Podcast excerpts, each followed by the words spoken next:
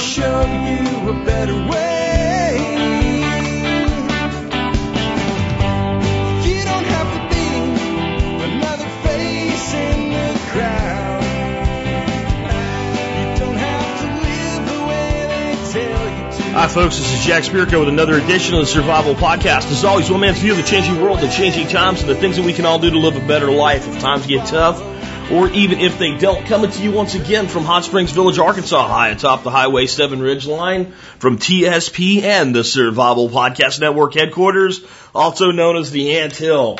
Today we have my favorite show, the show that is the listener call show. This is where you pick up your phone, you mash some numbers. The numbers you mash are 866-65-THINK. Again, 866-65-THINK. You leave your call for me in 2 minutes or less. You try to be quick, concise, to the point, and you try to call in from a place where you're going to have stable cell phone signal or a landline or someplace where I'm going to hear you and I'm not going to hear Jack. I want to know about and really that would help a lot. That doesn't work. I got one call. It's a little bit broken up today, but because it's a subject near and dear to my heart, I'm going to go ahead and play it.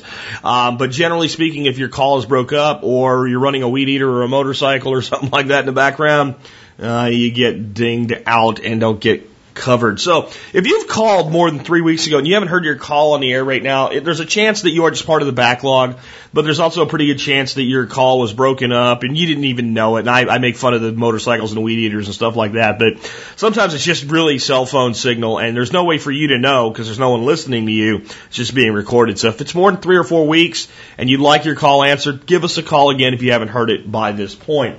Before we get into your calls, though, let's go ahead and take care of our sponsors. They do a lot to help take care of you. Sponsor of the day, number one today, MURS Radio, and that is actually MURS-radio.com. That's Rob. And Rob is an awesome guy because he only carries a little bit of stuff. You know, everybody wants to be like a version of Walmart or Amazon or whatever and have everything. What Rob does is say, hey, look, when it comes to MERS technology, I'm going to carry stuff that's affordable and good quality that I know cold, so that if one of my customers has an issue and they call me up and they say, Rob, how do I get this to work, or how do I do that, or how do I adapt this, I can just go, here's what you do. And that way my customer will always be served. And what's awesome with MERS is you're blending security and secondary communications into one. Now, this is not like ham radio. This is not to talk to your buddy in Los Angeles by bouncing a signal off a satellite or 67 repeaters or something like that. This is about a mile or two range on a frequency that is public. You do not need a license to operate it.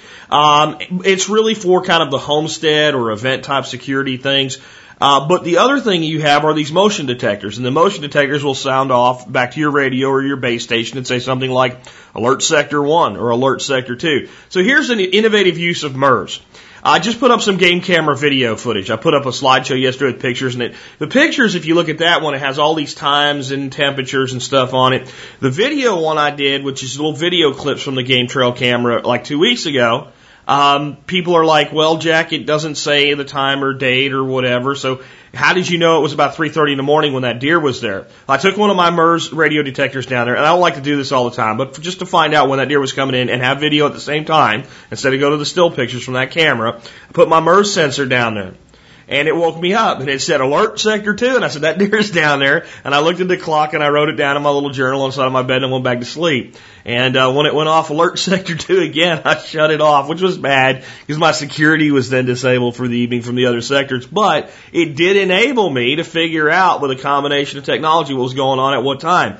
That's cool. And the fact that I know if somebody's sneaking around outside the house, pulling into my driveway in the middle of the night, what have you, that's very cool as well. I'm going to marry that with some security cameras in the future. We'll be doing some videos on that. I can't give away too much. I really don't want to be like, if you come to my property, here's where my sensors are, but we'll set something up so we can show you some video of that. Next up today, Safe Castle Royal. I call Safe Castle the original Survival Podcast sponsor because they were the first one. They were the first people that ponied up some money and said, yeah, we will financially sponsor this show. And they have been with us since then, and they have made no indication they ever want to go anywhere ever but right here. Additionally, they provide their Discount Buyers Club, which is a $29 value to the Member Support Brigade. So that covers $30 roughly of your first $50 in dues your first year by itself. So Safe Castle, if you need something for your prepping, check Safe Castle because they probably have it. And I guarantee you're going to get great service there. You're going to get great service from all our sponsors.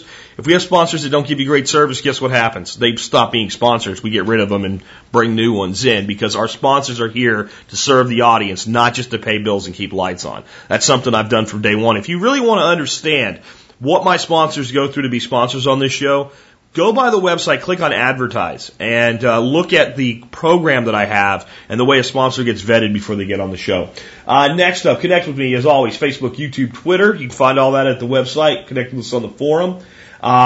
And do consider joining the Member Support Brigade. You do that, you get exclusive benefits available only to members, free ebooks, discounts to 29 vendors now, all kinds of great stuff. Remember, if you're law enforcement, military, Peace Corps, you qualify for a service-oriented discount. Email me first, and I will send you back the discount code. I also want, real quick, to let you guys know, I had Stephen Harris on yesterday. His website, or one of his many websites, is ush2.com. And the amount of information available on that site boggles the mind. How to take wood and some common hardware and build a wood gasifier system for $200 or less. Gasify wood, push it into a generator, and generate electricity from your house from scrap wood. How to take garbage, put it in a couple drums, and make biogas you can use to run a stove or a heater. Just awesome. Well, I hit them up for an MSB discount. Just put out an announcement this morning before I started recording today's show. So if you're going to go by ush2.com and buy some of that great informational stuff on how to do these things for personal energy, remember, if you're MSB or if you join the MSB, you get 15% off of all of his books and DVDs. With that, let's go ahead, take your first call today. Hi, Jack. My name's Nate. Got a little question for you. I'm learning to garden, and I hear people talk about compost and fertilizer. And I was wondering, is there a difference? Do I need to compost and fertilizer? What plants benefit best from it? That kind of thing. And another question: you were talking about copper on one episode. Are you expecting copper to go up in value, or any thoughts on that? All right, thank you. Bye. It's a great question, and when you hear the next question that was asked, you're going to think I put them together, and I didn't. You guys just, I don't know, the audience is always in this weird synchronization with each other, and the next call I'm going to play came in like 5 minutes through the box after this one. It'll be interesting when you hear it. Anyway, let's start with the compost versus fertilizer situation. Compost you can look at as a type of fertilizer, but I really don't see it as fertilizer.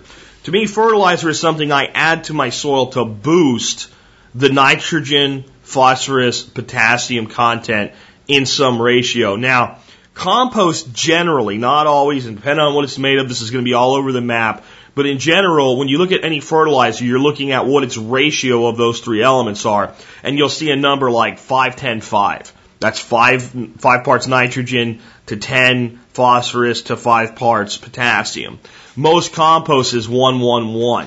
All right. Now that's not really parts. That's a bad way to look at it because you'd see it as the whole thing is that. It's percentage of the whole.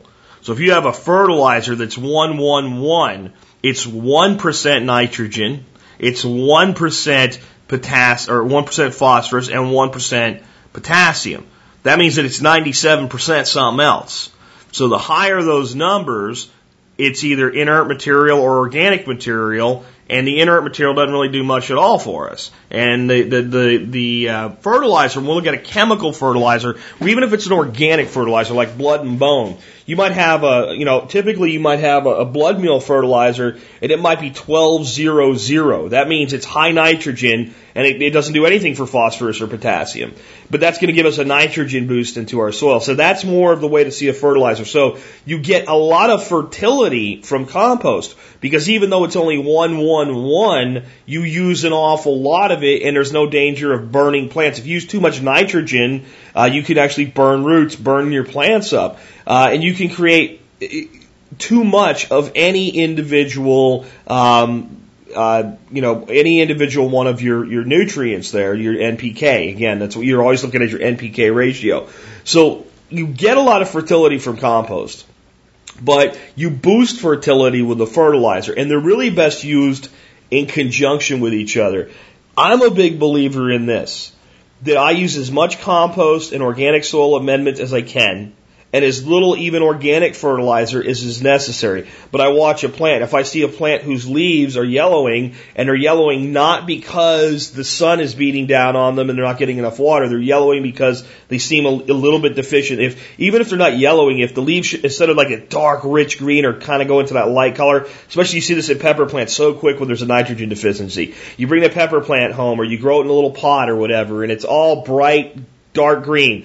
You put it in your garden, it starts to fade in color, and it goes to a lighter green. It's nitrogen deficient. Well, it's time to bring some nitrogen in, and hopefully some potassium and phosphorus along with it. But fertilizer is boosting fertility. Compost is providing a baseline of fertility, the best way to look at it. Compost is just about any organic matter that is broken down to soil, is almost the way to look at it. It is very rich, organic-based soil.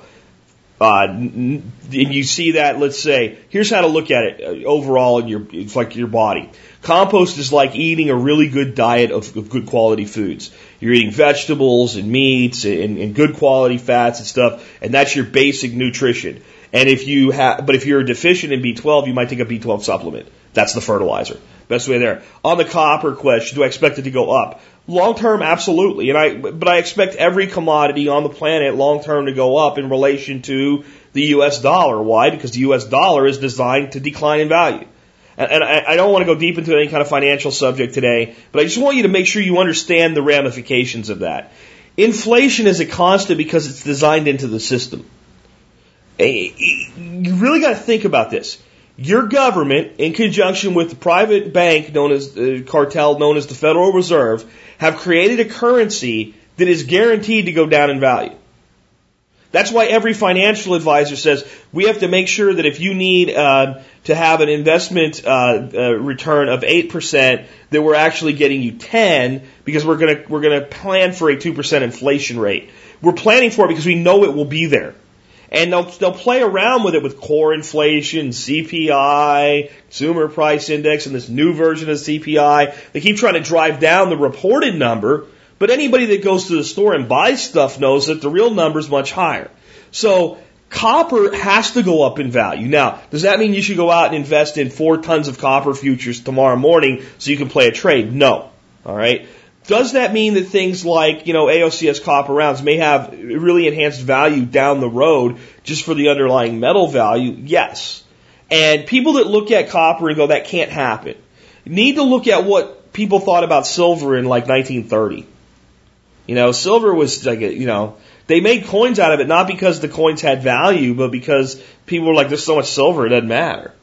They use silver for industrial stuff all the time, and they still do. But that's exactly how people look at copper today. So is copper tomorrow silver? I don't think so. Because silver is its own thing. And I think silver, if you're going to say that, well, then silver is tomorrow's gold, and gold is tomorrow's platinum, and platinum is tomorrow's, Emodium-235 space modulators from the little magic Martian dude, Martin Martian dude from the Bugs Bunny show. If you're going to start talking like that. So no, I don't really see it like that, but I do see it as something that's definitely worth having some level of investment in. I will tell you this, we don't have the coins in the store right now. When we have the copper coins in the store, I would not buy that stuff with the same zeal that you buy silver with, but given it's so inexpensive, putting away 25 or 100 ounces of it, it just makes sense, because in the form of a coin, it has a known purity and a certain collector value as well.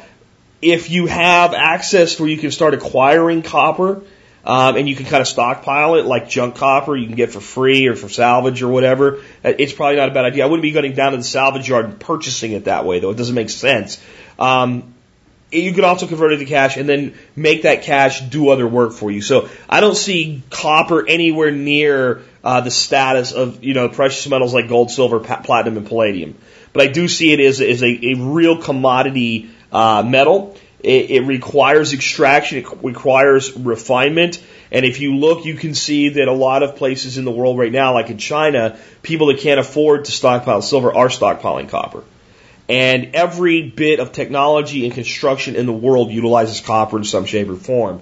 So I do think it has a long-term value play. And then again, I think anything that you can put away that won't rot or deteriorate or decline in purity is a good commodity to store in some form, shape, or level, because I'm guaranteeing you, and I seldom guarantee you anything. I am guaranteeing you, if you take a $50 bill and put it in an envelope and stick it in a book somewhere, let's say your Bible where you know it's safe, and you put it on your shelf and you wait 10 years, and 10 years later when you open that Bible, you pull that envelope out and take that $50 bill out, I'm guaranteeing you that $50 bill will buy less. So I'm also going to guarantee you that any commodity you would exchange for that $50 bill is probably going to buy more for you across a 10-year period. That's the best way to look at it. Great questions. Let's take another one. Hey, Jack. This is Chris in Wisconsin.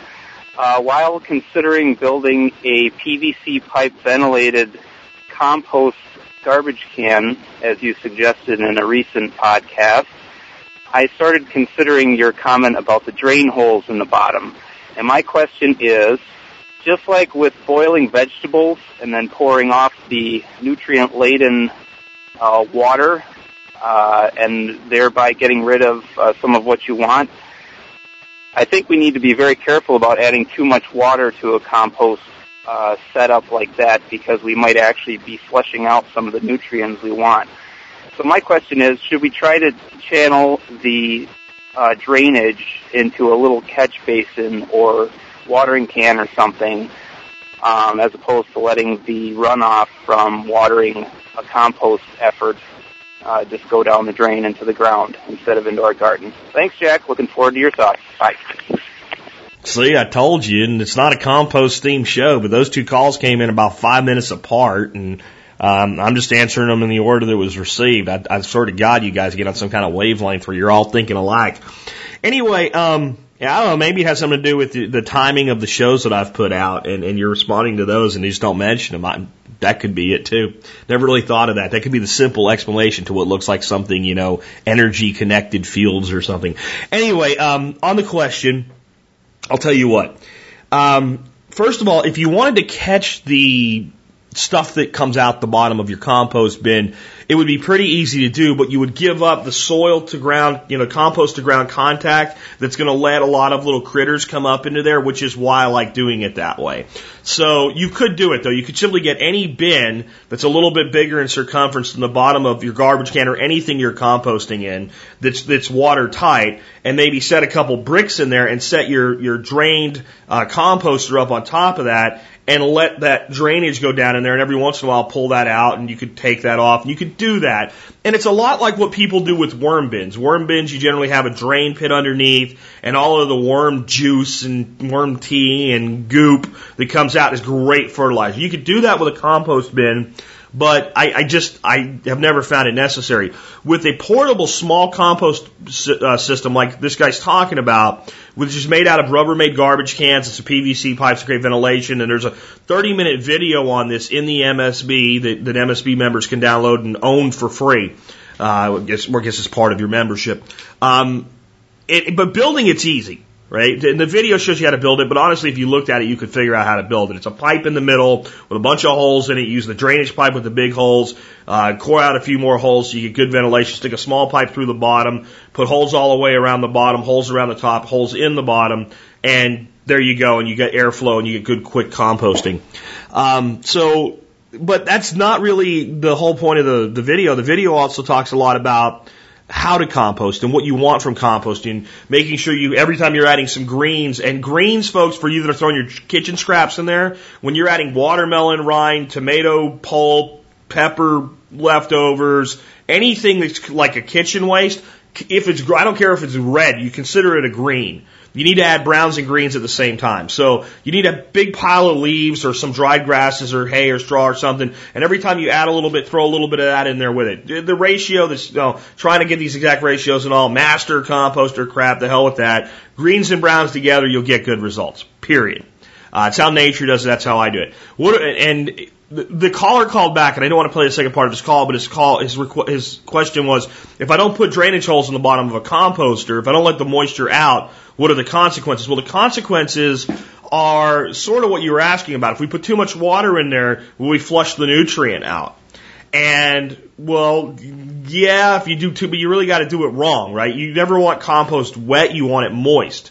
So that's why people say, well, why do you have a lid on your composter so it doesn't get completely deluged when it rains? But sometimes I might leave the top off and it gets deluged when it rains, and I'm not that concerned about it.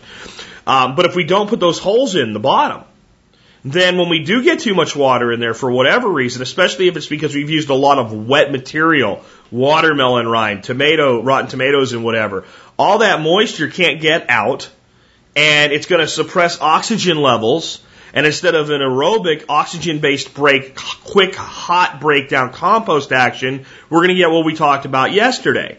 An anaerobic breakdown that's going to produce methane and biogas, so it's going to stink, and it takes a hell of a lot longer, and we've got this goopy, stinky soup in the bottom. Now, if we're making biogas, then that's part of what we're going to end up with, and that's okay, and it's good fertilizer too. It just takes longer to get to that goopy soup at the bottom to where it's done, and we can get things done. So if we want hot, quick, good composting action that results in this thick, black, luscious, fertile growth medium, we don't want anaerobic. We want aerobic. We want oxygen-based activity. And that's when our compost pile gets hot in the center, and it breaks down much faster. So there you go with that. Now, as far as what goes into the soil, now there is nutrient going into the soil, a lot of it. Now, here's the cool thing.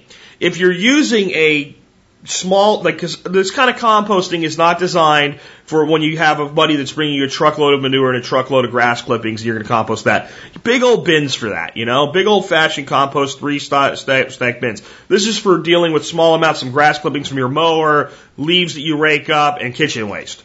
When you're doing that kind of a system, it's relatively small. You could set that system up somewhere, run it there for a year, move it somewhere else, and then plant in the soil where you had it. That's going to be extremely fertile soil there. Now, the other side of this is when you compost, according to Bill Mollison, who I trust his numbers very well, you get about 1 per 15 parts of the value.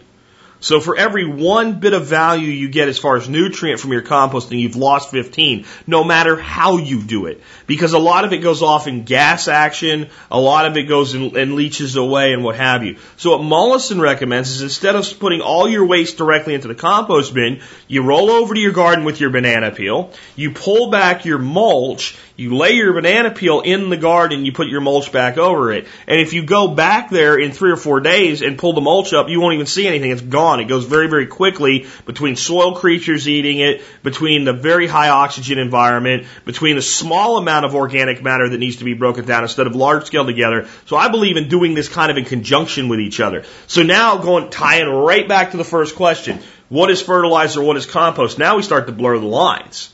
Because the banana peels and whatnot that we're going to go in the compost bin are now under the mulch, and we're sheet mulching, and that's going straight into the soil, and all that off gas, a lot of the off gas anyway, is being contained by the mulch and actually forced into the soil. And then becoming more of a liquid and binding with other soil media and material. Here's the key when it comes to gardening and composting and all. There's books written on it. There's people that say, I'm a master gardener, I'm a master composter. It's all crap. Nature knows what it's doing. If you just keep adding organic matter, whether it's in a compost bin or whether it's in the garden directly, if you just keep adding good quality organic matter, the soil will become more fertile year after year after year. So don't overthink it. There's the basics of it. Let's go ahead and take another call. Hey, Jack. This is Rendell from Nebraska. Just comment on 693.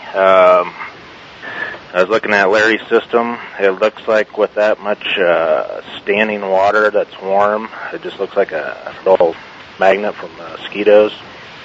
You got to thinking if you'd wrap that in vinyl screen and then use a stapler to close it, then take a box cutter and cut an X wherever you want to drop your bucket, you'd keep a lot of those mosquitoes out.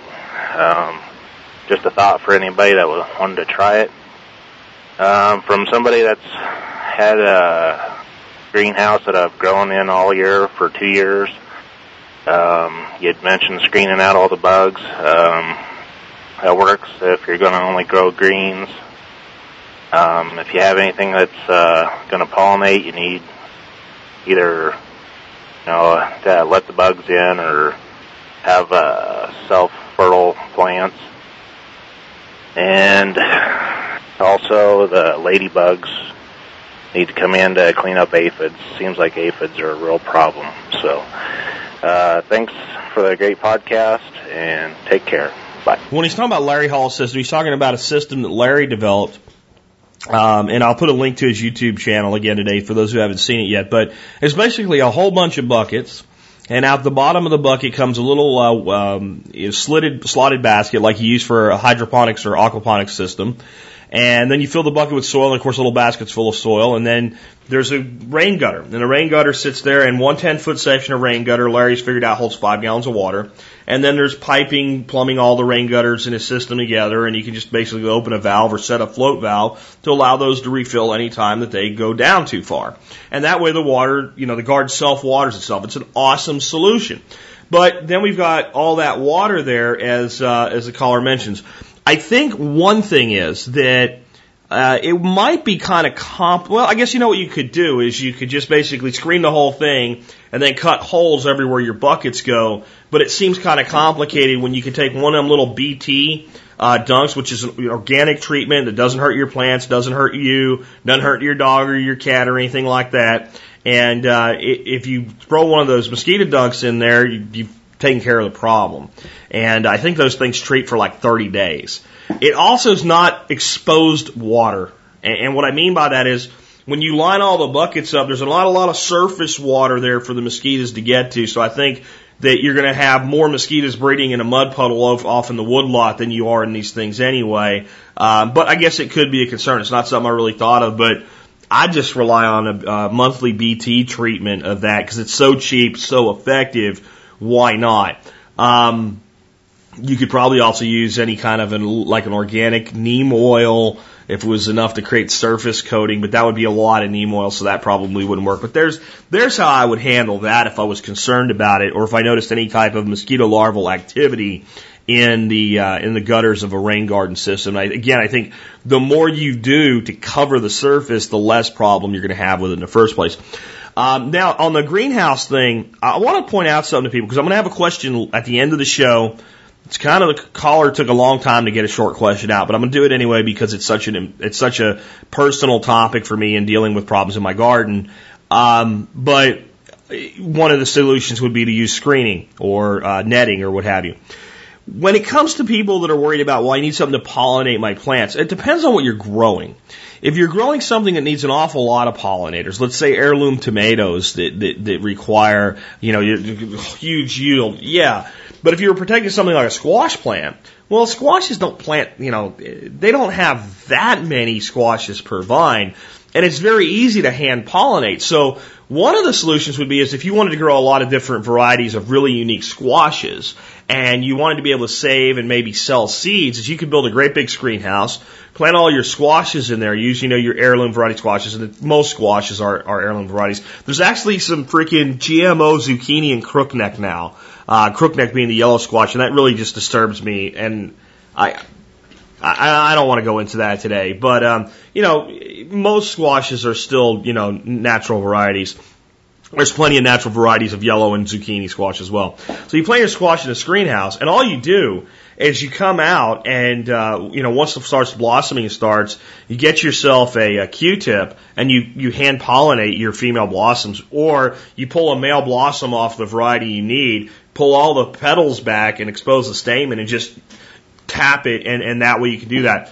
You can also do that for people that want to do this in even a garden and you're worried about cross-pollination. Pick one or two of your female blossoms on a squash plant or cucumber or cantaloupe, you know, anything like that, a melon, a squash, cucumber species, and watch the female blossom. When it's just about ready to open, manually open it up.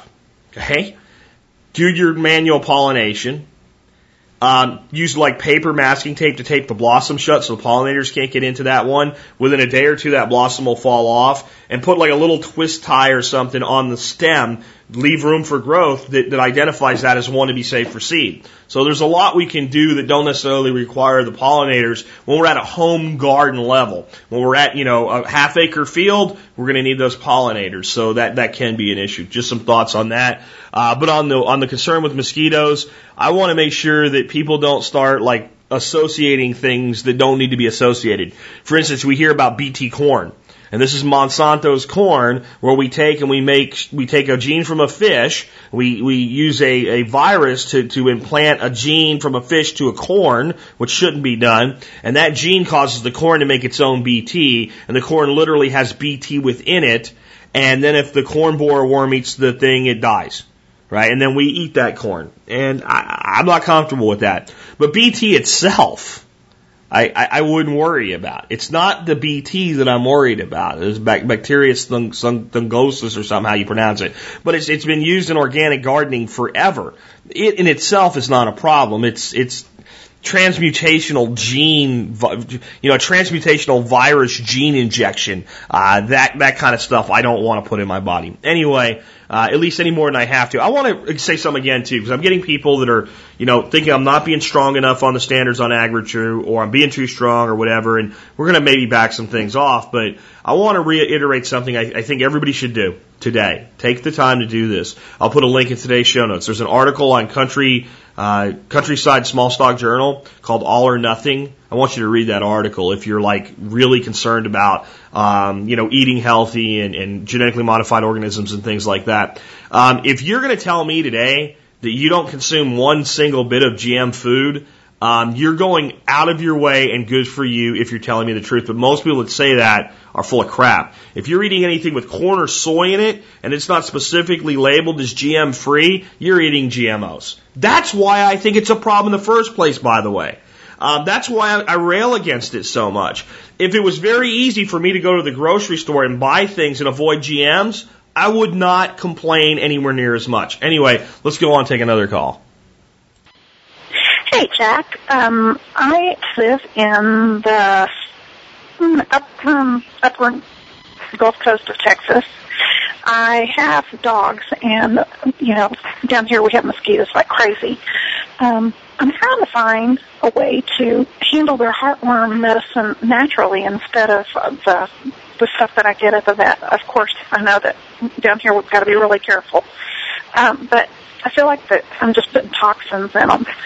Do you know of any way to treat heartworms, or not treat heartworms, but heartworm preventatives that would be natural? Thank you very much. Well, as much as I say I don't give financial advice, because I'm not a financial advisor, I'm not a doctor, even a dog doctor, so I don't give veterinary or medical advice that could result in somebody's animal taking it on the chin from the Grim Reaper. I will tell you this. My view with heartworm medication is it is overused, even though I give it to my dogs. I feel it's overused, and here's what I mean. And if you're Gulf Coast, your numbers are going to be different. But up here, from about November 1st to at least March 1st, the temperatures are such that there are no mosquitoes.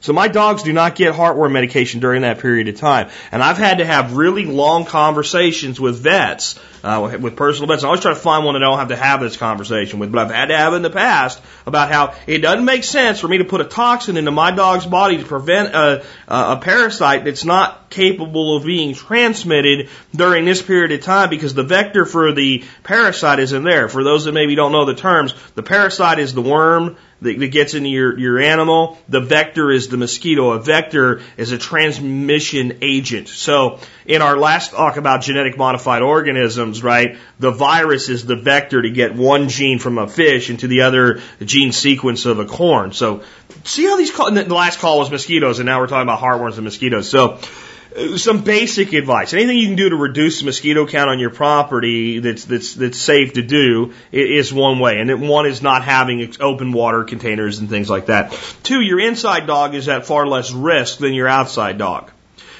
Three, I believe in you take a dog off of a toxic medication at a time when there's absolutely no need for it. Four, I found a great website with all kinds of great advice about how to naturally prevent and naturally treat heartworm infection.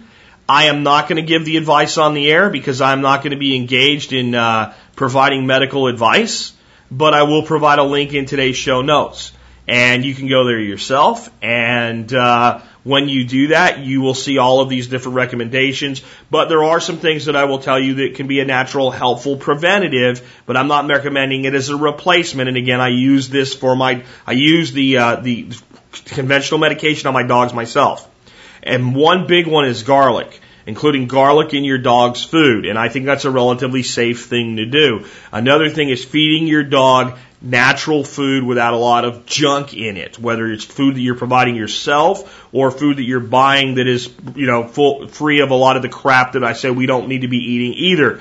Both of those strengthen your animal's immune system. Understand that long before there were human beings giving dogs medication for heartworms, there were dogs very successful throughout the world in various forms, from the dingo to the wolf to the coyote. They're all dogs, you know? So somehow they get by without this. And I've known people that have had dogs, you know, they have dogs till they're 18 years old, the dog falls over and dies at 18, and boy, you can't fault that. And I've known plenty of people that have never had their dogs on heartworm prevention and have never had a problem, especially with inside dogs. I've known people that have had outside dogs that have never been on heartworm prevention. And I've even known people that say, well, by the time my dog was 16, he had heartworms, and the vet said, so what? He's going to die anyway. And that most outside dogs that don't, are not on preventative end up with them and end up, you know, dying of some other reason. So it's a choice you have to make for yourself. I'll provide the resource. You make the choice. I'm not going to give medical advice, even medical advice for pets. Let's go ahead and take another call. Hey, Jack. My name is Britt, username from MSP, and I live in Kansas. And I wanted to call to tell you something that happened this weekend in our county. We had a water boil that was put in effect for the whole county. The water treatment plant, they had a 54-inch main that broke, and we've been under a boil for 2 days. There's been a mad rush of the stores. Everybody's in there loading up on the water. They had special deliveries of semis bringing water in, and I was doing some grocery shopping, and I was the only one that was in line that wasn't buying water, and it was kind of funny just looking around and seeing how ill-prepared these people were. I just want to say thanks for the show and how I've worked to fill my storage and the supplies that I have. And I just think that people need to, realize that things do happen and that you need to prepare for them. So I just want to say thanks and kind of tell you what happened.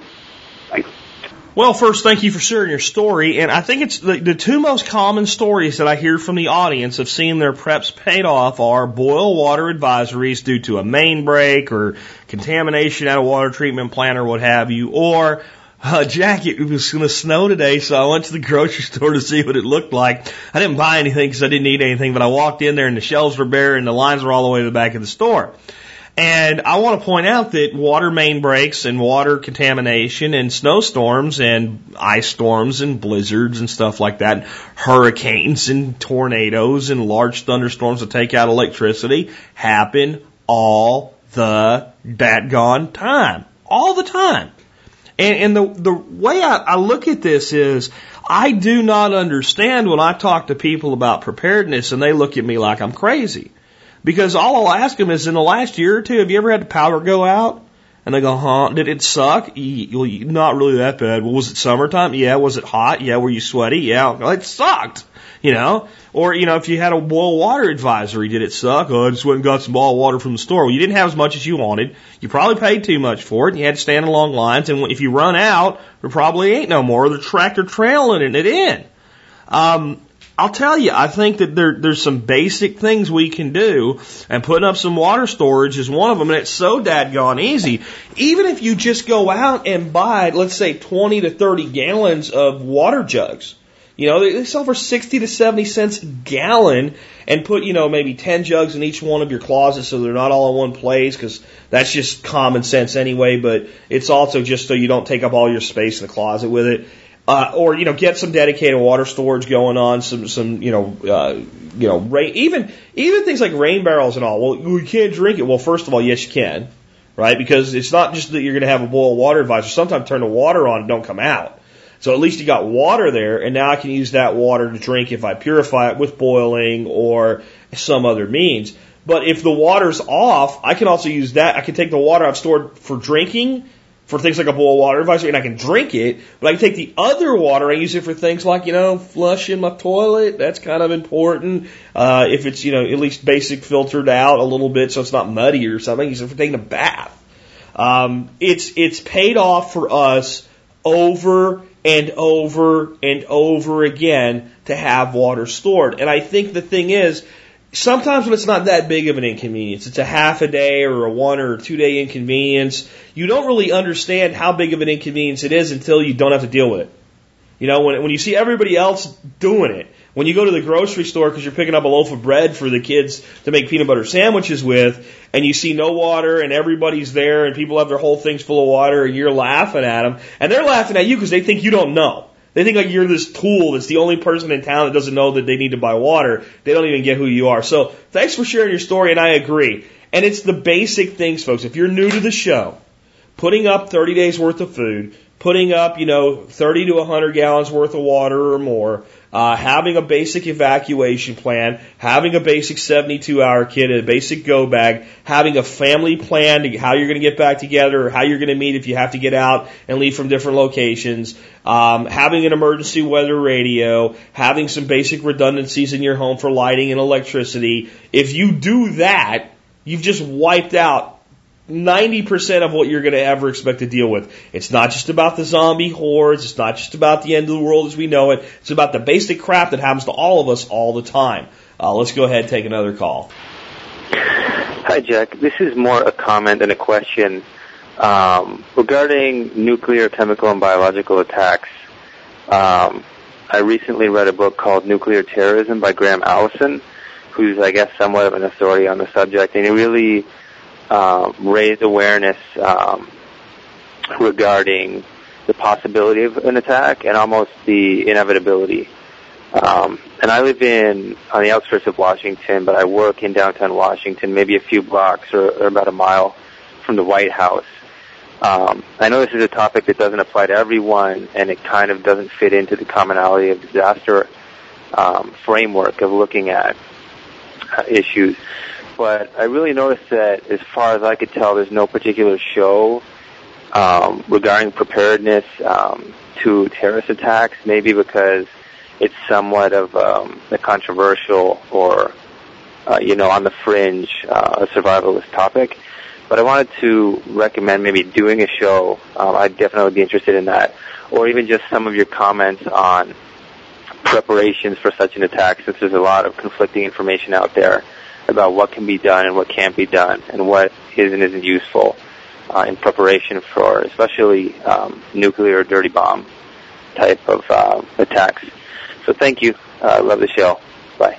Well, I mean, first of all, I'm not going to not discuss something because it's controversial. I mean, if you've listened to the show for any length of time, you know that controversy is not something that I shy away from. As far as it not being part of the commonality of disaster, actually, it's probably why I haven't covered it more in depth, because I think that it is, with a few exceptions, which I'll talk about in a moment. But if you're not in ground zero of a disaster like this where you've got real problems, no matter what you do, you've got real problems. If you're not in ground zero, it's exactly in line with the rest of the commonality of disaster. You're either going to have to shelter in place or get the hell out, and you're going to have to provide your 5 survival needs. So it absolutely is. And the one place where it really goes awry from that is if we ever have like a full-scale nuclear war. Let's say the Chinese and us, or the Russians and us, or who knows who else has been joining the club that joins the nuclear club that gets enough to really have a full-scale war, starts chunking them out of each other, and we start setting off, you know, the 99 Red Luft balloons. And I'll tell you what, first person and only one person, a first person tells me who sang that song in the 80s, gets free MSB, 99 Red Luft balloons. But unless that happens, you pretty much got an acute area, and you've got, you know, kind of a you know, the surrounding bands of different layers of danger, and that you're gonna have to. It's the same thing over and over and over again. And like the dirty bombs and stuff like that, you're gonna get reasonable protection just from a good solid shelter, and so it's staying in your homes. Now, the biological and the chemical, if you're exposed, and unless you have specialized gear to deal with it, in most cases you're dead. If we look at things like sarin If we look at ricin, if we look at some of the bioweapons that are out there, and the different chemical weapons and things like that, there's stuff out there that literally a pinprick size drop on your arm will cause you to convulse, retch to the point where you'll snap your own back and expire. And that's how bad some of it is. And this is what I know from military training about how bad some of this stuff is. Without specialized gear, a mop suit and a gas mask at a minimum, and additional mop gear, you're dead. So you have to if you're really concerned about this, you have two choices.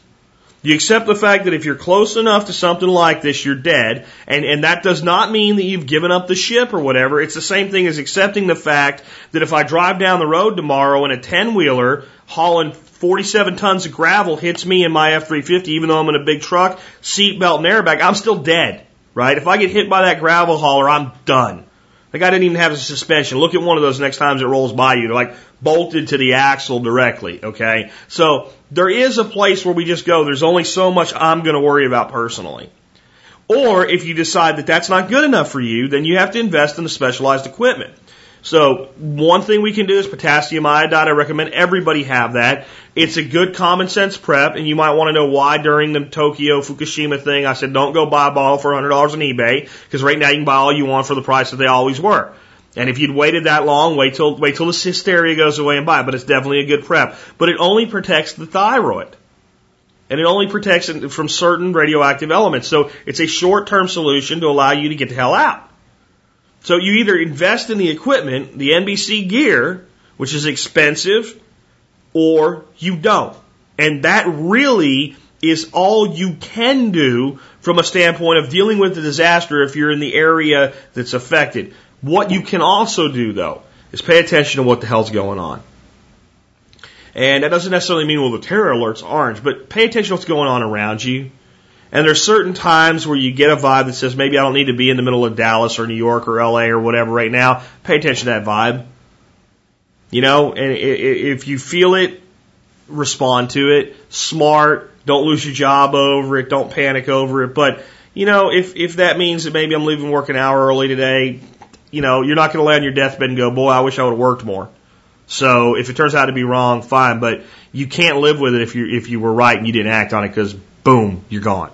So I will do a show on this. I will dig deeper into the topic, but I'm going to tell you that I believe in most of these situations, you're either in the area of acute affliction and you're dead or severely maimed, period, no matter what you've done, or you're on the areas where you're dealing with fallout or, let's say direct fallout or indirect fallout. What I mean by direct fallout is in a nuclear blast, the nuclear fallout, okay? A dirty bomb, the dirty nuclear fallout. Or you're in an area where you're dealing with what I would call peripheral fallout, which is the way society reacts to the disaster, which is the area of greatest effect, right? In any disaster, the overreaction of society is your biggest disaster. The hoarding, the breakdown of law, the fear, the paranoia, the panic. So you're in one of those two spheres if you're alive and or not severely maimed. So the commonality of disaster kicks in for most of it. But you're right, it's a topic I haven't gone deeply into because, to be frank, it's not real high on my area of concern, but that doesn't matter. It's on the area of concern for a great deal of the audience, so I owe it to you guys. I'll put something together for you. Maybe I'll even bring in an expert to talk about it in an interview-style show. Let's go ahead and take another call. Let me say one more thing, though, because we were talking about nuclear, biological, chemical, but the word terrorist was thrown in there multiple times. I know there's people out there who believe there are no terrorists. The real terrorists are us. Everything that's ever been a terrorist attack was the red flag operation by the U.S. And I'm not going to say that people are all wrong, but they're not all right either. Okay, there is terrorist activity. There are people that want us dead. There are everything from the lone gunman to the organized terrorist cell that wants to hurt, maim, and kill people for whatever reason it may be, whether it's radical Islamic ideology or because somebody was served the wrong potato at McDonald's. Okay, and everything in between that does exist. If you're a terrorist and you wanted to attack this country, there's a hell of a lot easier ways to do it than trying to get your hands on NBC equipment. And here's some examples. Mumbai. I had Frank Sharp on. He said that he thinks sooner or later we're going to have a Mumbai-style attack here. That's where a bunch of people just go around and start shooting people and hauling up and knocking people off. So you get together a bunch of guns and weapons and some explosives if you can, and you just start terrorizing. That's an easier way than trying to get a hold of a nuclear bomb. And it can do just as much, if not more, damage to the psychology of the nation because it makes people feel vulnerable. If you gave a couple guys a gas card and some matches and like a gas credit card, some matches, and a car and some rags and some containers, I could start fires all over this country. If you gave a guy a bunch of cyanide and a needle, he could start injecting grapes in supermarkets randomly. There's so many ways we're vulnerable. And I don't want to say any more because I don't want to be giving like some twisted person out there any ideas, but I just want to point out that the problem with us with our fear of terrorism is we're doing exactly what our government does. The expected is what we're preparing for, and we always get the unexpected. They always move to something different. You know, they really do. And we need to be expecting the simple but deadly. Because if you're somebody that legitimately wants to do harm to a nation, there's so many ways to do it, especially if you don't care if you die. You know, that's the big thing. Well, if the guy went out there and started shooting, the cops will kill him. Well, eventually. But when he flies a plane into a building, he's dead too. So obviously he doesn't care if he dies. So there are so many other threats other than a suitcase nuke or somebody getting a hold of some old mustard gas from World War I or anything in between those. Just understand that. And that's why I say your situational awareness and your individual survival knowledge is more important than a gas mask. Let's take another call. Hi, Jack. This is Ian in Arizona. I'm wondering what you think of buying a machine gun as a financial investment. The economic troubles the last couple of years have really dropped the prices of machine guns to the point where I think there's a lot of potential value when the economy recovers one way or another. The supply of legal transferable machine guns was capped in 1986, so it's an investment kind of like land, I think. They aren't making any more, but there are more people around every day. I have no debt, and I'm almost done building my retreat/early retirement house on 40 acres of off-grid land. And in addition to the land, I also have a Roth IRA, and I think the machine gun I just bought will be a good addition to my financial diversity. It's a belt-fed, water-cooled gun set up to switch between several different calibers of ammunition so I can shoot what's most available and affordable. If times get rough, it'll make a great gun for those hordes of zombies and, well, a fun toy and retirement investment if things turn out just fine. I'd be interested to hear if you have any thoughts on the matter. Thanks. Love the show. Well, for someone in your situation, you're fairly well along in life. You've got things set up. You have additional monies, and you want to be creative with them. Fine, if that's what you want. I have no qualms about your decision, and you know it's kind of cool to own a belt-fed, water-cooled machine gun that fires multiple calibers. That's pretty freaking kick-ass. You do bring up a good point about the numbers are capped. You're not going to see any more like that ever available. So there's a limited number available.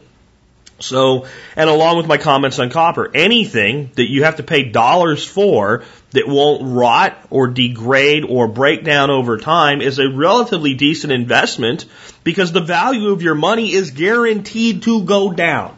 That said, if you're listening right now and go, I'm going to go tell my wife that I get to buy a machine gun because Jack Spirko said it's a good financial investment, stop. No, you don't get to tell her that. I'm sorry, right? This guy gets to say, since I have all my finances squared away, since I've got my life squared away, and since I had 12 grand blowing a hole in my pocket, and because I wanted one, because that's the real reason, I get to buy one, and I get to back it up with the concept that it holds its value and should grow in value over time.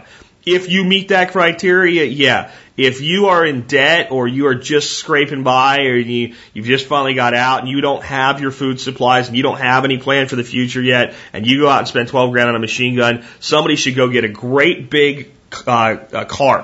You know, one of those giant carps that like people see under bridges and stuff. Huge one. Throw it in the deep freezer till it's almost frozen. It's just a little bit flexible. Hold it with two hands by the tail. Wind up like Mighty Casey and smack you in the face for being stupid. That's how dumb it is. But if you're where this guy is, I can see the case for it. There is some things here. If you have a real financial decline, as you've said yourself, it'll decline in value, and I'll tell you why. It is a limited market. There's only certain people that qualify. It is a limited market because, and I mean legally, to own one, right? I mean, anybody can, but a lot of people can't, right? There's a lot of people that have things on their record that prevent them from getting the tax stamp that's required to be able to make the purchase. And then there's places where people live that, even though I believe it's completely unconstitutional, they can't possess that where they live. Okay? So there's one limitation. The other limitation is it's a high dollar item. So now I have to have a qualified buyer with enough money. Number three, it is not a need. All right, I say defense is a need. No one needs a water-cooled, belt-fed machine gun. It's not needed. It's nice to have. It's really cool. I don't believe you don't need it is any justification for not allowing somebody to have it, because the Second Amendment is not about because we need a gun. It's because we decide we want a gun and we have a right to it. So I don't mean it that way, but I mean from an investment standpoint, it doesn't fill a need unless you're trying to arm, an armed militia resistance or something like that. And that's not what we're talking about here. We're talking about a legitimate exchange of goods for money in a market. So in a declined market, its value is repressed, which that's how you got the buying opportunity. Like I said, in 2008, before the crash, save your money, get ready. The whole world's going on sale. I wasn't thinking about it, but it did include water-cooled, belt-fed machine guns. If you ever end up in the end of the world as we know it scenario that I think is unlikely but possible, you're well armed. You can hold off a lot of mutant zombie bikers with that. So it does fill that role as well. So it's a fun, cool, nice to have thing. I don't really fool around figuring out the value of things like this often. So I don't know what kind of a buy you made. Sounds like you're well informed, so you made a good one. So I'll put it in the same category as buying something like a highly numismatically valued gold coin. That's the best way I can put it. So let's say we have a 1 ounce gold coin that has an underlying value of, let's say today gold is trading at $1,500 an ounce. I don't even know where it is, but it's been flirting with that number back and forth for a long time. So $1,500 an ounce. And I know that gold could go down to $1,000 an ounce. It could go up to $2,000 an ounce, but I have a base value in the gold. But it's a rare coin of a specific grade and mintage, and that means that today it's selling for $10,000. Well, I know that no matter what happens to the luxury numismatic market, I'll still have the underlying gold value. But I'm playing a financial risk with the numismatic collector value. That's how the machine gun is. It has a solid underlying value. There will always be somebody with the money, there will always be somebody with the desire, and there will always be somebody, unless laws change, with the legal capability. So I have an underlying value. But I also have a cool, awesome, badass, I want a machine gun value. And that's the subjective part of the value. So that's the game you're playing with the investment. So it's not a safe investment, but it's a solid underlying investment backing up a risk play investment. And there's so much. The reason I asked that question today is not just really about machine guns. There's so many investments you have to look about that way.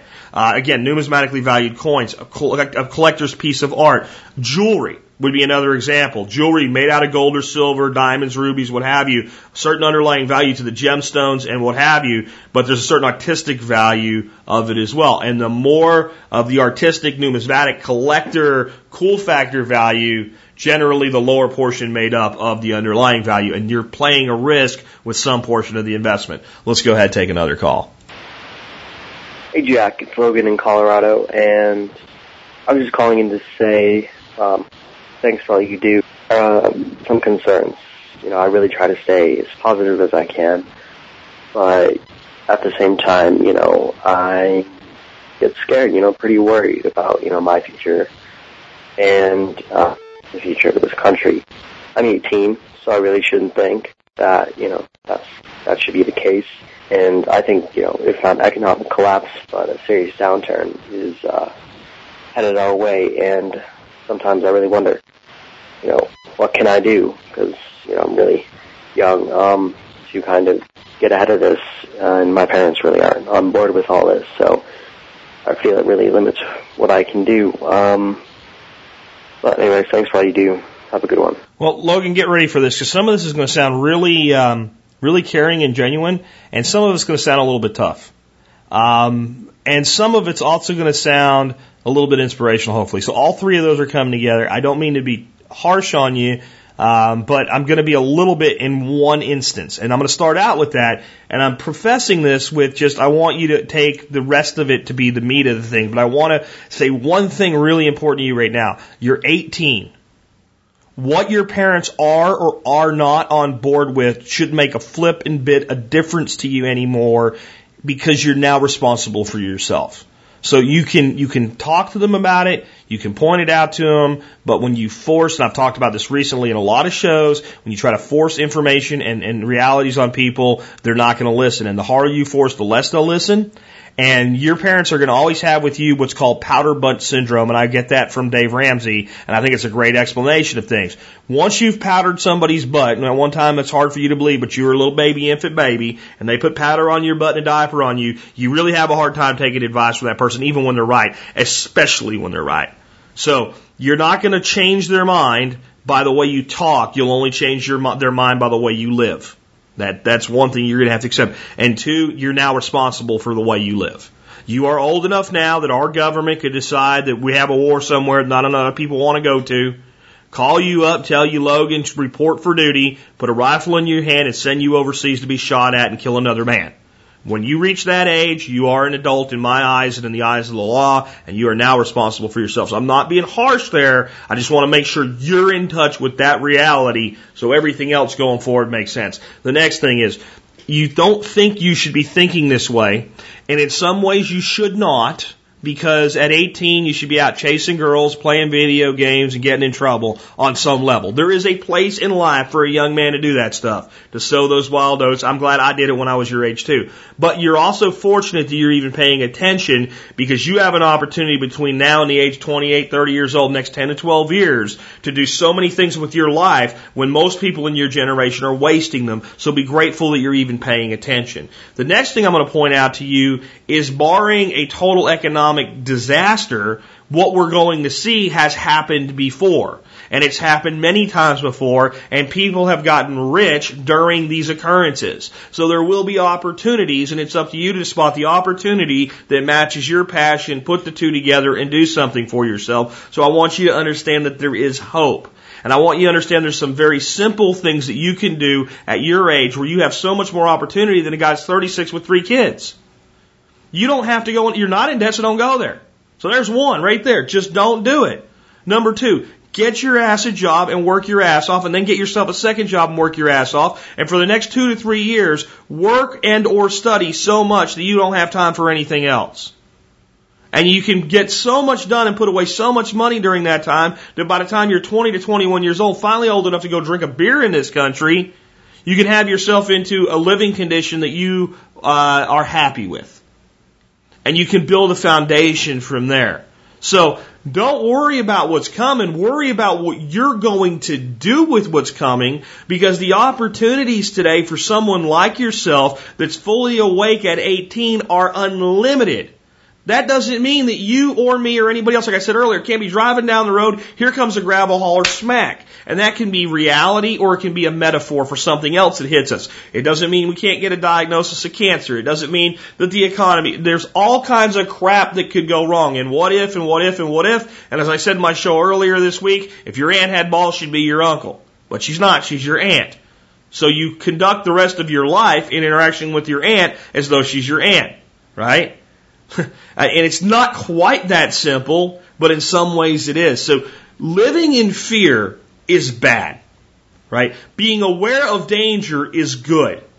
Fear for a reactive, acute situation is good. You're standing in the road, you hear, you turn around, there's a car, and you jump. You don't even think, you just jump. You might even land in some sticker bushes and get all scratched up and fall down a slate bank and get even more scraped up and bust your knee and sprain your ankle. But you're alive.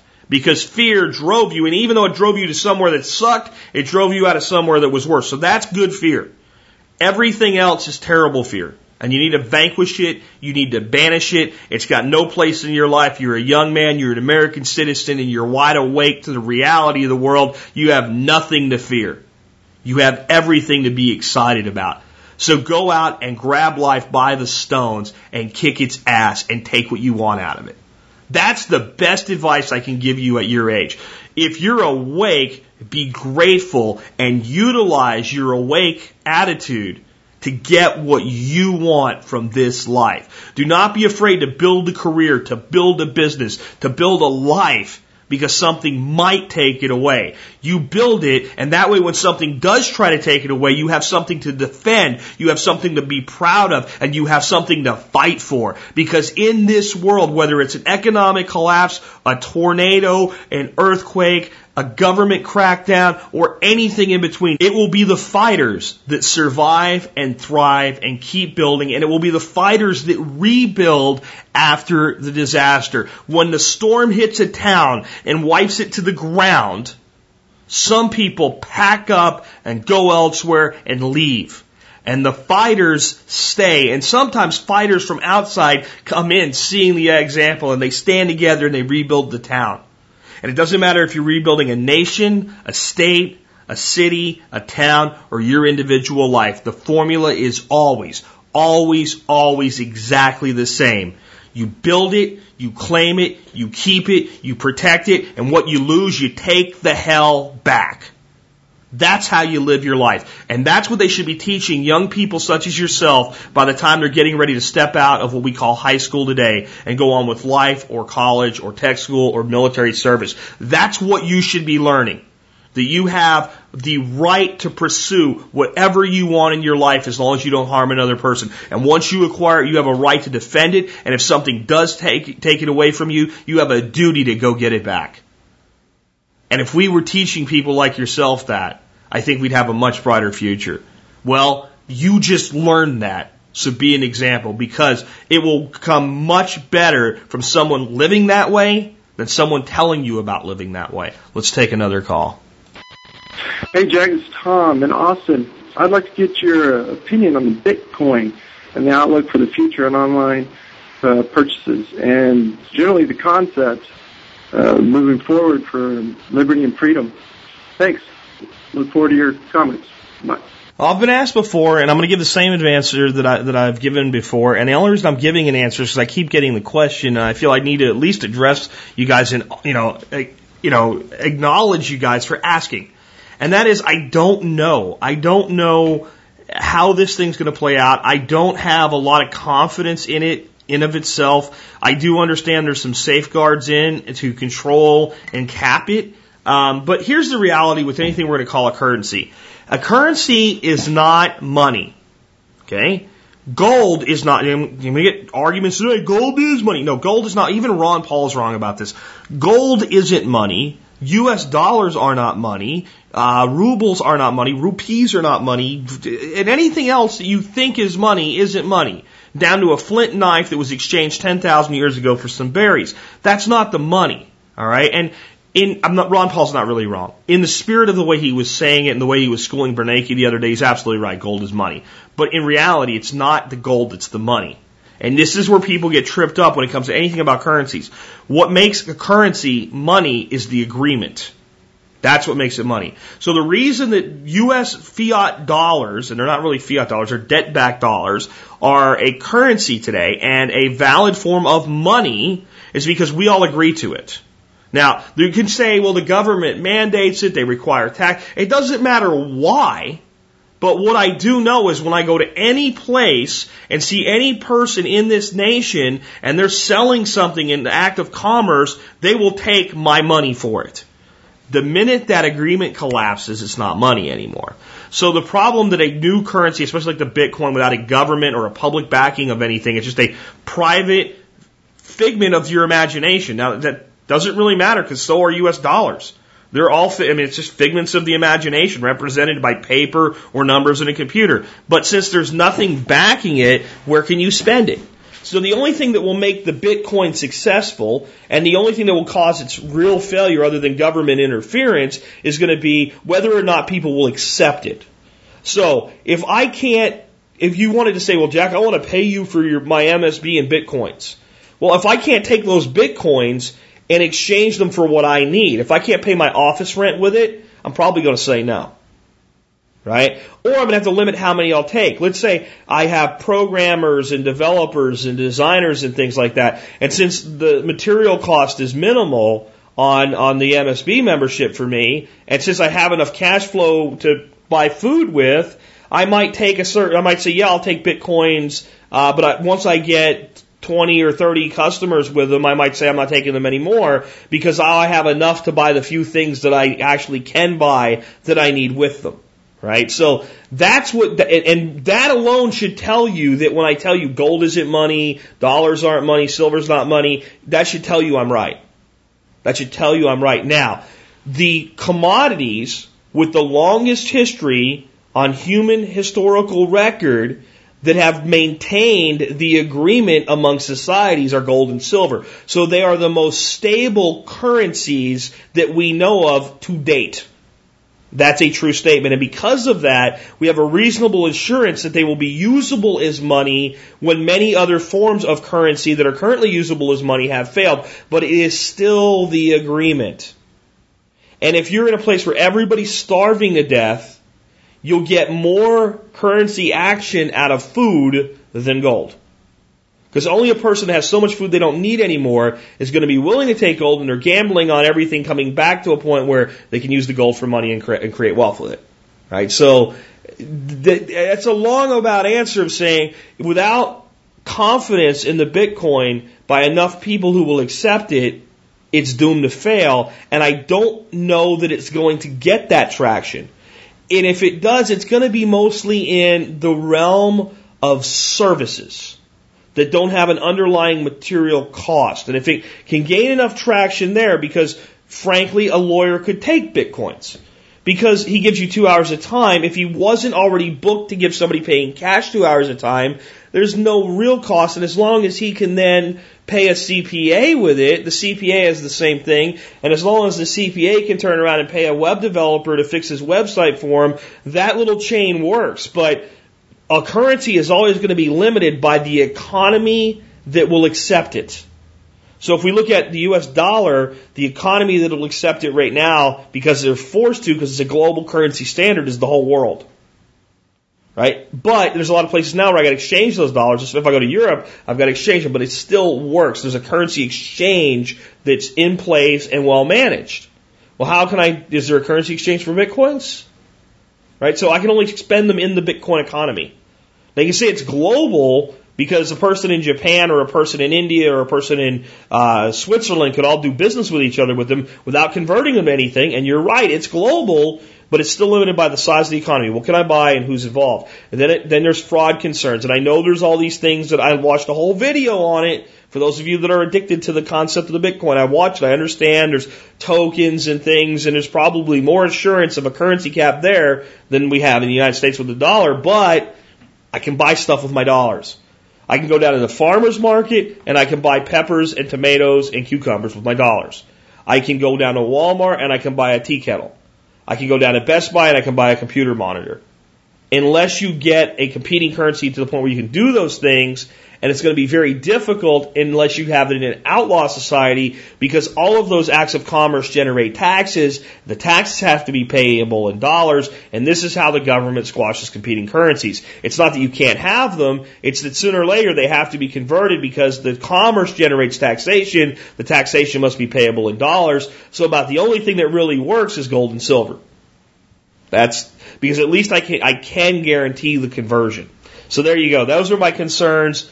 And until I see the point where I go out and buy lots of stuff that I actually need and use every day, I'm not going to be taking Bitcoins, and I can't really say that I back the currency. The idea is solid, but in the current global economy, it just may not be doable. Let's take another call. Hey, Jack. Good morning. This is Matt from the Hoosier State again. Hey, just come across a little not very well-known policy, I guess, out here in northern Indiana.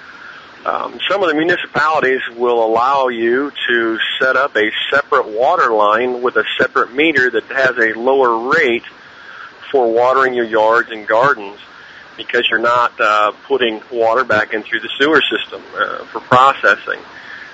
Some of the changes are rather costly. You have to make sure you have a either a way to isolate the faucets on the outside of the house from the rest of the water system, or you have to plummet to your water shutoff, to a dedicated faucet somewhere.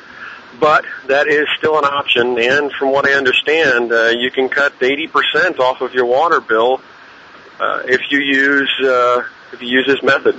Thanks, Jack, for everything you do, and hope to hear your comments. We'll see you. You know, I find that really interesting because there's places like Colorado where you can put a well in to get water for your house for showering and taking a bath and washing your clothes, but you can't even use that well to water your garden, or it's not an exempt well and it costs more for the permit. There's more regulation over it and things like that. So we have parts of the country that are basically swimming in water where they're saying, hey, if you're not taxing the sewage treatment system with it, we're going to let you get it for less. Now, this is what I find kind of ironic about the need to go through all this crap. When I lived in Arlington and I was on city water and city sewer, the water meter ran whenever I turned the water on, and it determined how much water I used.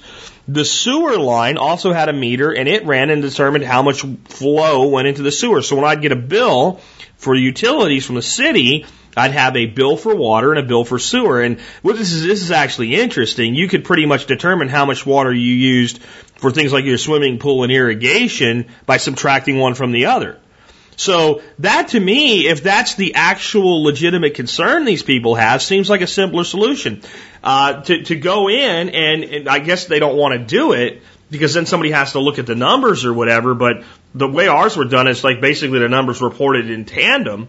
And if you meter the sewer flow, then you know the water, then you know the sewer flow, and you bill for that, and you bill for the water flow in and the sewer flow out. I don't understand really why they make this complicated. The other thing is that I always noticed our sewer flow bill was really low compared to our water bill. So I guess that's different where you're at, because there's no way you would have saved 80% by taking that portion off. But if it works, it works. And if you're in a place where this is the case and you do a lot of irrigation, then, you know, take advantage of the opportunity if the numbers work themselves out. If you have to put $5,000 in and it's going to save you $300 a year, well, in 10 years, you've recovered $3,000 of your $5,000. That doesn't make sense. But if it's going to cost you $2,000 to do and it saves you $500 a year, you pay back in 4 years. And from that point on, you have real legitimate bottom line savings. Well, that makes sense.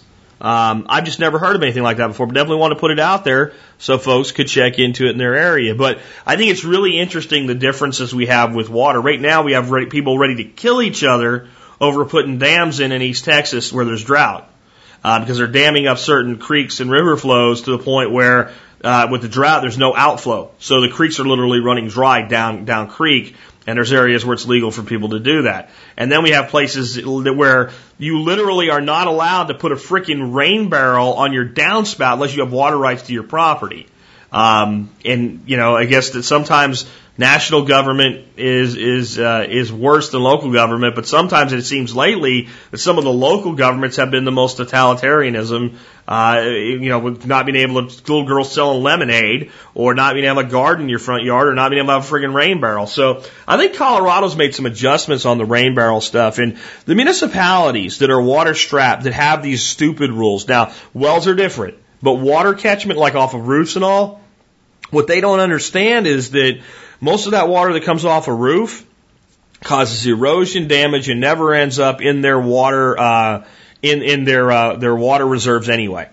So they're really not giving anything up by letting a homeowner catch the rain off his house. In fact, that homeowner will prevent the erosion, use the water more effectively, and then therefore pull less water out of the public stores. Because what it's really about is money. They want to sell you the water. It's not about conserving the water, in my opinion. Anyway, interesting tip. Check it out. See if it applies to you. One more call. We'll wrap up for today. I have squash vine borer moths, if that's what they are, moths. I have a pretty extensive container garden on my rear deck. I'm wondering what to do about them, because I hear they're pretty devastating to squash and pumpkins and zucchini and melons. But I'm a little leery about dusting them with 7 or any such thing, because I have blossoms and I don't want to kill the bees and the flies that are pollinating the blossoms. I do have a long, kind of a whip-tailed blue-black wasp, and because my property is ringed with hawthorns, I have just a shit ton of birds. Is the squash vine borer moth, bug, whatever you want to call it, is that something that a natural pest control, such as the wasp and the birds, are going to take care of, or should I break down and actually use some pesticide applied to maybe the stems and the bottoms of the leaves, trying to keep it away from the blooms until everything's pollinated? I'm up in Northwest Indiana and got a really late start on my garden. You know, I need to not interfere with the pollination so I can get some actual crop going.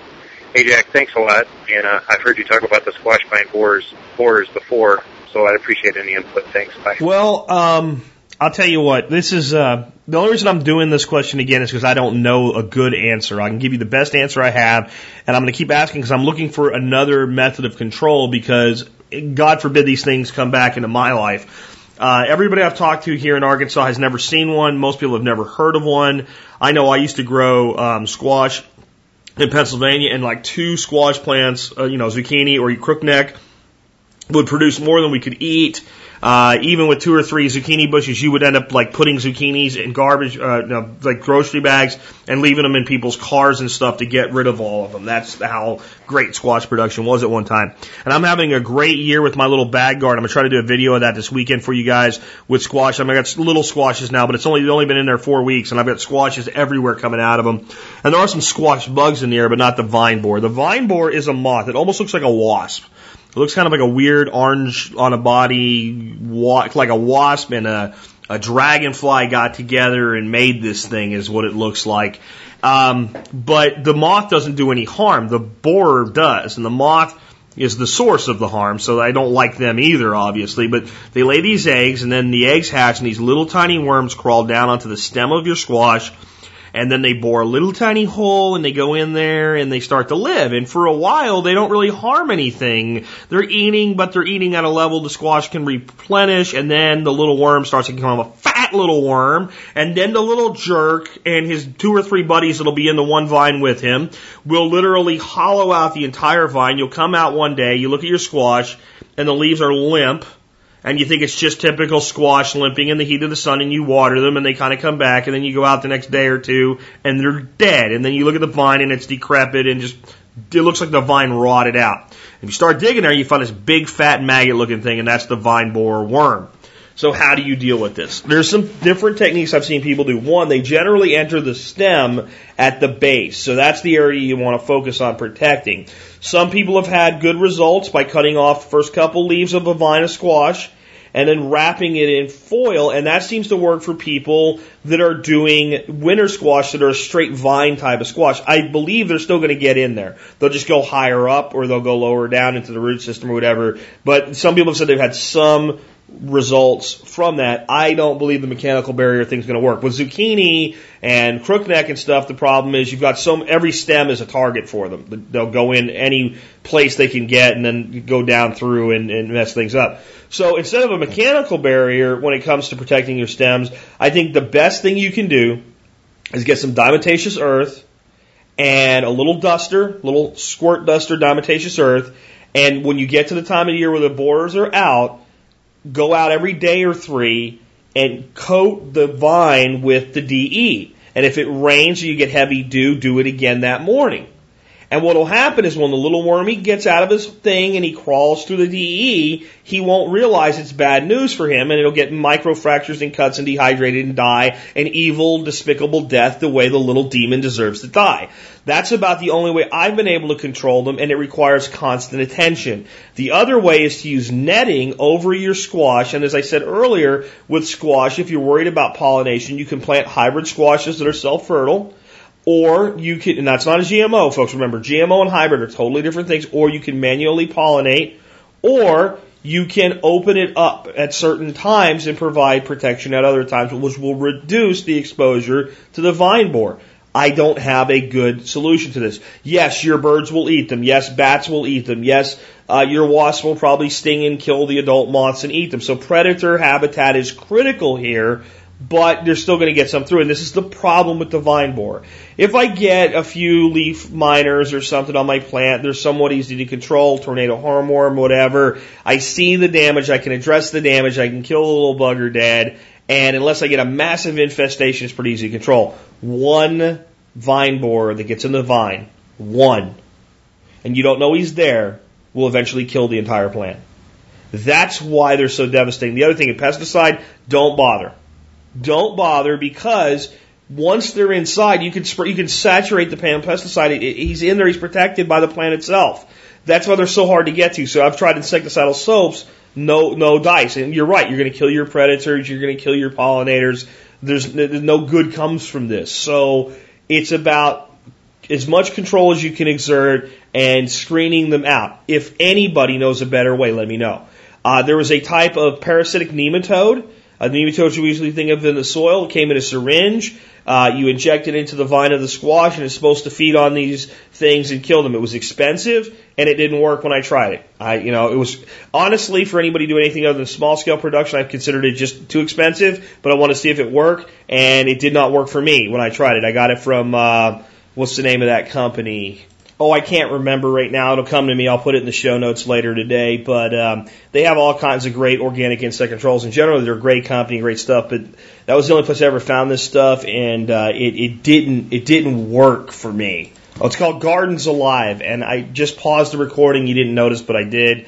And I went to their website, and they don't sell it anymore. So maybe it didn't work for anybody else either. But it was pretty expensive, and it didn't work. So these are the things I think you can do. Now, one thing I saw on their site that I was going to say and I forgot to tell you is, if you want to grow a squash that's pretty immune to squash vine borers, and you like winter squash, butternut, I've been able to grow butternut all the time, and I've never had problems because the vines are thick, or not really thick, they're tough, and they're very woody, and it's not something they prefer. As far as cucumbers and melons and things like that, I've never had problems with vine borers on those. My cucumbers, maybe once in a while I would get one vine knocked off by one, but that's about it. The melons, no problems at all. It's always been most of the winter squashes and the summer squashes that got taken out. But butternut, and I'm wondering about Pennsylvania long the what do you call those squashes? The Amish pumpkin style ones.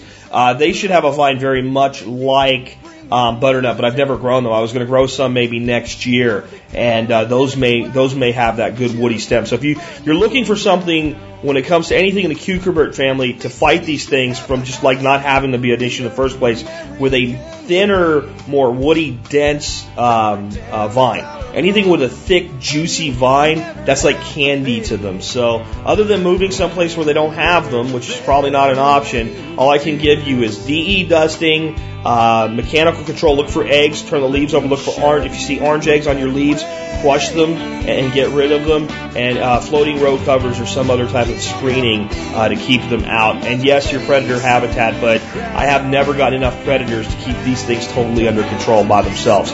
With that, we go ahead and wrap up today. This is an interesting show. A lot of stuff tied together. Again, I answered the calls in the order that they came in. I'd love to hear from you. 866-65-THINK. Remember, when you call, find a quiet location. Try to have a good cell phone signal if you're using a cell phone. Be quick, direct, and to the point, and we'll try to get you on the air. With that, this has been Jack Spirko with another edition of the Survival Podcast, helping you figure out how to live that better life if times get tough, or even if they don't. TVs. Sometimes we forget we are what we eat. I don't know the answer. It's like there's nothing I can do. It's the price we pay, I guess, and we follow all the rules. There's a better way to do this. Let me show you a better way. You don't have to be another face in the crowd. You don't have to live the way they tell you to.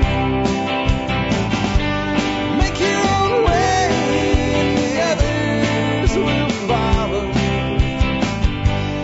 Revolution. revolution do?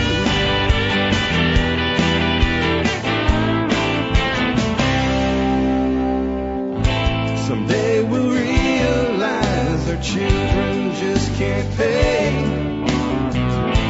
'Cause nobody up there cares, they're living for today.